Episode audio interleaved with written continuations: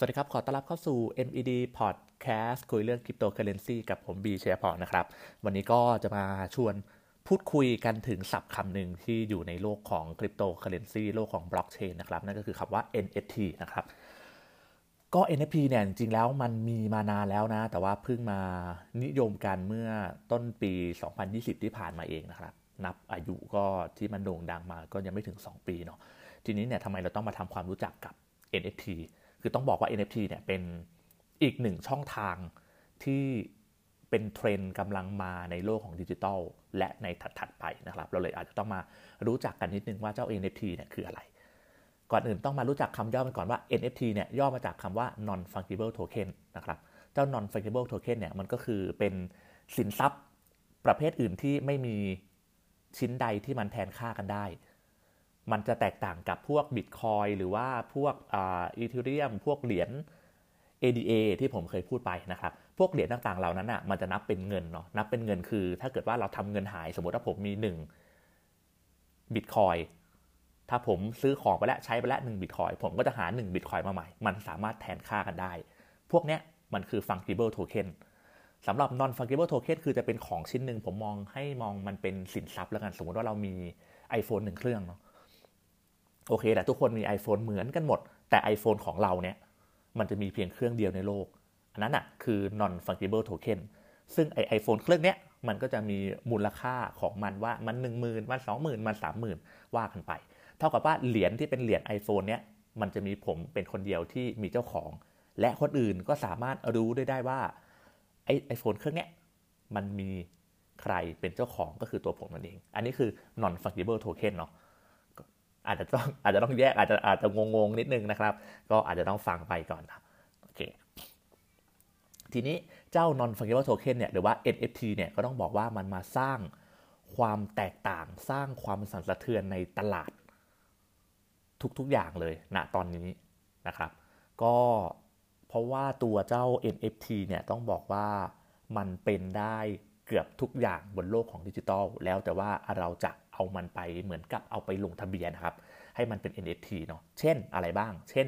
เพลงงานสะสมของไอเทมต่างๆ หรือว่ารูปภาพต่างๆ ก็สามารถมาเป็น NFT ได้เช่นเดียวกัน พูดให้เห็นภาพอีกนิดนึง เช่น สมมุติว่าคุณมีรูปภาพหนึ่งภาพที่ถ่ายมาสวยมากเลย แล้วรู้สึกว่าเฮ้ยอยากจะให้แบบรูปนี้เนี่ยมันเป็น NFT คือ ระบุตัวตนได้ว่าของชิ้นนี้เนี่ยใครเป็นเจ้าของมีการซื้อขายแลกเปลี่ยนกันได้ในตลาด NFT เนี่ยคุณก็เอาตัวรูปภาพที่คุณถ่ายเนี่ยสมมติว่าถ่ายที่ตลาดรถไฟแล้วกัน เพราะว่าต่อไปตลาดรถไฟมันไม่มีแล้วถูกไหมเราถ่ายภาพที่ตลาดรถไฟสวยมาก แล้วก็เอาขึ้นไปบนโลกของบล็อกเชนเอาไอ้เจ้าภาพเนี้ยไปโหลดไว้ในโลกของบล็อกเชนเสร็จแล้วปุ๊บทำการตีตา serial ของมัน มันก็จะมีเลขทั้งหมดแบบ 12 13 หลักออกมา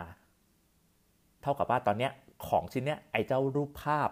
รูปถ่ายของคุณเนี่ยที่ถ่ายรูปตลาดรถไฟเนี่ยมันก็จะกลายเป็น non fungible token 1 ชิ้น หรือว่า NFT 1 ชิ้น เป็นรูปภาพที่สามารถระบุตัวตนได้ว่า เฮ้ย อันเนี้ยมันสามารถแลกเปลี่ยนกันได้ในโลกของดิจิทัล สามารถนำไปขายได้ สามารถเก็บเอาไว้ได้ เพื่อแสดงความเป็นเจ้าของได้ ถ้าเกิดว่ามันมีมูลค่าหรือมีคนเห็นถึงคุณค่าของมัน เราก็อาจจะนำมันไปขายได้ในตลาดของ NFT ตลาดซื้อขาย NFT ทีนี้ก็อาจจะมีคำถามว่าเฮ้ยเราถ่ายรูปตลาดรถไฟเนี่ยเราก็สามารถ Copy เซฟแล้วก็ส่งให้เพื่อนไปก็ได้ทำไมต้องเอาไปขายให้ยุ่งยาก ต้องบอกแบบนี้อันนี้คือสิทธิพิเศษของ NFT เนาะคือไอตัว รูปภาพเนี่ยที่เราส่งให้คนอื่นเนี่ยมันก็จะเป็นแค่สำเนาปกติที่เราส่งให้แก่กัน มันสามารถจะเพิ่มจำนวนได้อีกเท่าไหร่ก็ได้ อันนี้มันแล้วแต่ แต่สิ่งที่มีคุณค่าจริง ๆ คือเจ้า NFT คือรูปภาพของตลาดรถไฟที่นำขึ้นไปตีตา serial และอย่างถูกต้องว่าเฮ้ยรูปภาพนี้ถูกถ่ายโดยใคร ถูกลงตีตา serial โดยใคร และตอนนี้ใครเป็นเจ้าของอยู่ เพราะฉะนั้นไม่ว่ารูปภาพของตลาดรถไฟนี้จะมีอีกกี่ร้อยกี่พันจะว่อนเน็ตไปหมด แต่สุดท้ายแล้ว คนที่เป็นเจ้าของจะรู้ได้ว่าของชิ้นเนี้ยรูปภาพตลาดรถไฟชิ้นเนี้ยเป็นของใคร โดยการผ่านการเซิร์ชการหาในบล็อกเชนมันจะรู้ว่าตัวรูปภาพนี้ใครเป็นเจ้าของอยู่ณตอนนี้ และแน่นอนว่าเมื่อมันเป็นทรัพย์สินที่มันระบุตัวตนได้ว่าเฮ้ยใครเป็นเจ้าของ มันก็เลยสามารถส่งต่อ ขายให้กันได้ โดยการเปลี่ยนถ่ายมือเจ้าของเหมือนกับรูปวาดรูปถ่ายที่เราเอามาเป็นชิ้นๆนี่แหละแล้วก็ขายกับคนอื่น นี่คือความพิเศษของ NFT แต่ว่ามันอยู่ในโลกของบล็อกเชนอยู่ในโลกของดิจิทัลเท่านั้นเอง ด้วย concept แบบนี้ครับมันเลยทำให้ตัว NFT เนี่ยณนะปีนี้ปีที่แล้วเนี่ยมันเติบโตขึ้นมาอย่างก้าวกระโดด เหตุผลก็เพราะว่า พอเราสามารถระบุตัวตนได้ว่าใครเป็นเจ้าของ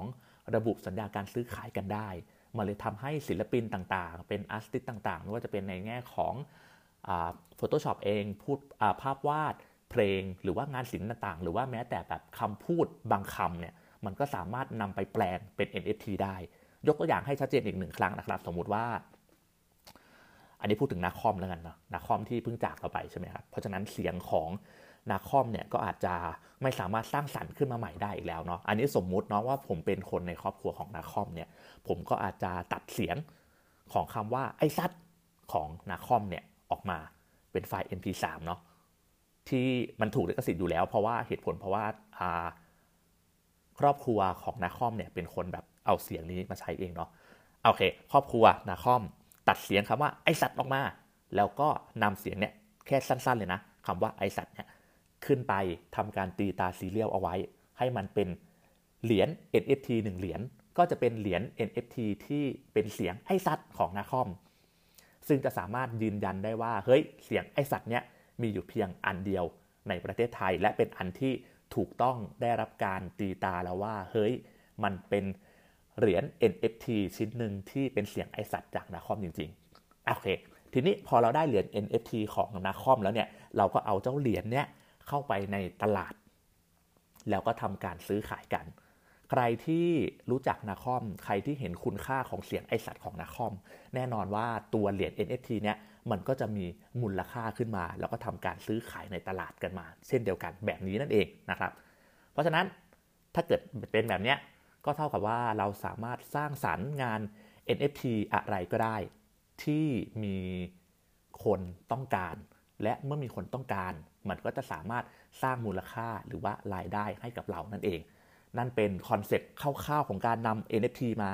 ใช้กับชีวิตประจำวัน แล้วก็รวมถึงผนวกรวมกับงาน art งานสิ่งของต่างๆ ของสะสมหรือว่าของใดๆก็ตาม เพราะฉะนั้นเนี่ยความเป็นไปได้ในโลกใบนี้ที่จะนำมาเป็นดิจิทัลแล้วก็นำไปขายเนี่ยมันจะมีอย่างมากมายเต็มไปหมด มันก็เลยทำให้ตลาดของ NFT ในปีนี้เนี่ยเติบโตขึ้นมาอย่างมากนะครับ ใครที่สนใจตัว NFT เนาะช่วงนี้เขาเขาก็มีการซื้อขายกันเยอะไม่ว่าจะเป็นงานศิลปะงานอาร์ตงานรูปภาพต่างๆ มากมายเนี่ยก็ลองพิมพ์คำว่าตลาด NFT หรือว่า NFT Market ก็ได้ มันก็จะมีหลากหลายตลาดให้เราได้ลองเลือกชมนะครับ ใครที่มีทุนทรัพย์หน่อยก็อาจจะสามารถ เฮ้ย ไปซื้อ NFT มาเก็บเอาไว้กับตัวเอง เพื่อทำการเก็งกำไรต่อไปก็ได้ อันนี้ก็แล้วแต่แต่ละคนเลยนะครับ แต่ว่า